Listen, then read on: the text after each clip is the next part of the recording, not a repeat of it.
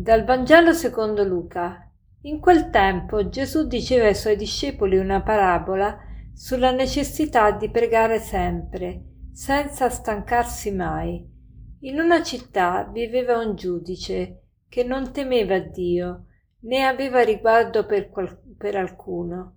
In quella città c'era anche una vedova che andava da lui e gli diceva Fammi giustizia contro il mio avversario.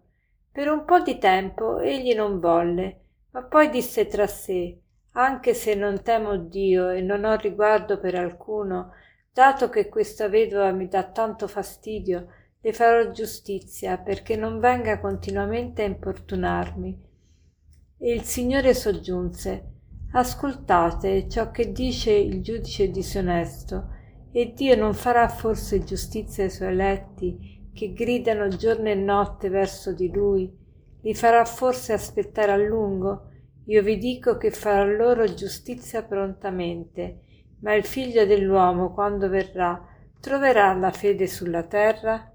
Oggi Gesù ci parla della preghiera e ci dice non solo che bisogna pregare, ma che bisogna pregare sempre, senza stancarsi mai. Che vuol dire pregare sempre? Ovviamente non vuol dire stare tutto il giorno in preghiera, ma vivere costantemente alla presenza del Signore, vivere costantemente davanti a Lui e vivere in comunione con Lui. E la, la vita allora acquista gioia e pregare ti fa capire che, che non sei mai solo, c'è sempre un'altra persona al tuo fianco per proteggerti, per guidarti, per incoraggiarti, per spronarti, per consolarti, per amarti. La vita allora diventa più gioiosa, eh, perché la cosa più brutta nella vita che cos'è? La solitudine.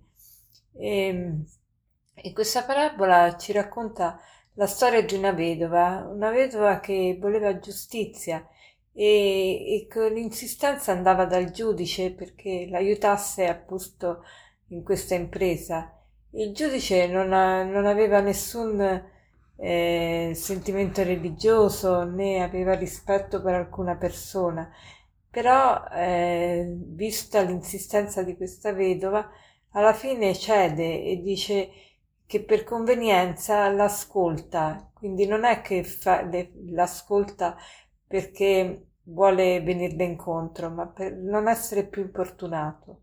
E Gesù dice se questo giudice che non era nemmeno buono l'aiuta, aiuta questa vedova per la sua insistenza, volete che Dio non faccia giustizia a coloro che gridano davanti a lui giorno e notte? E a questo proposito vi voglio raccontare una storia vera, una storia di un uomo che ancora oggi è vivente. Si tratta di Nick Vujicic, un ragazzo australiano nato senza braccia e senza gambe. Nick ha trascorso i primi anni della sua vita nell'angoscia e nella tristezza più totale. Era preso in giro a scuola per la sua disabilità e tutte le sere pregava Dio che gli facesse crescere gli arti.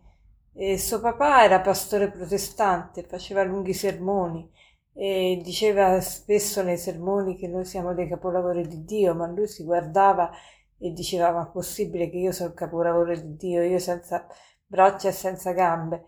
E, ehm, però continuava a pregare con insistenza, fino a che ha dato un, un ultimatum a Dio. E, ehm, e, Gesù gli risponde con una domanda, ti fidi di me? E, ehm, e il versetto che gli è, gli è venuto in mente in questa preghiera accurata era tutto concorre al bene di coloro che amano Dio. E queste parole hanno parlato al suo cuore. E questo versetto gli ha dato grande pace. Dice tutto concorre al bene di coloro che amano Dio. Tutto vuol dire tutto. Quindi anche la mia disabilità, tutto ciò che accade nella vita, nella nostra vita, è sotto il controllo di Dio per un bene superiore. E quindi lui ha capito eh, che doveva abbandonarsi al Signore e doveva lasciare l'idea di, di dover guarire dalla sua disabilità. E lui dice sempre: Io chiedevo a Dio il miracolo degli arti per poter testimoniare l'amore di Dio e lui, Dio stesso, gli ha fatto capire che il miracolo da testimoniare era proprio se stesso. Dice il miracolo sono io che vi parlo, questo lo dice nelle sue testimonianze. Oggi Nick è un, uno speaker motivazionale, cioè ha parlato a più di due milioni di persone in quattro continenti e continua a parlare. Si è sposato, ha quattro figli, viaggia in continuazione per dire a tutti che il miracolo non è la crescita degli arti, ognuno di noi è un miracolo, ognuno di noi ha uno scopo nella vita. Quindi il motivo per cui il Signore tante volte sembra non nascostarci è perché vuole che, che continuiamo a relazionarci con Lui, perché alla fine capiamo che quello che ci importa non è nemmeno ciò che chiediamo, ma quello che ci importa è stare in comunione con Lui, stare eh, alla presenza Sua. E alla fine noi capiamo questo, che quello che importa nella vita è proprio la comunione stessa con Dio. E, ehm, quindi eh, cerchiamo di perseverare nel cammino della preghiera perché è quella che ci dà la gioia, che ci dà la pace, che ci dà la serenità. Non è quello che, nemmeno quello che chiediamo, ma è la compagnia proprio con Dio. E per concludere vorrei citarvi questo aforisma che dice così, è una preghiera di Sant'Agostino, attribuita a Sant'Agostino. Signore, eh, dammi la forza di cambiare quello che posso cambiare, di accettare quello che non posso cambiare e la sapienza di distinguere queste due cose. Signore, dammi la forza di cambiare quello che posso cambiare di accettare quello che non posso cambiare e la sapienza di distinguere queste due cose. Buona giornata.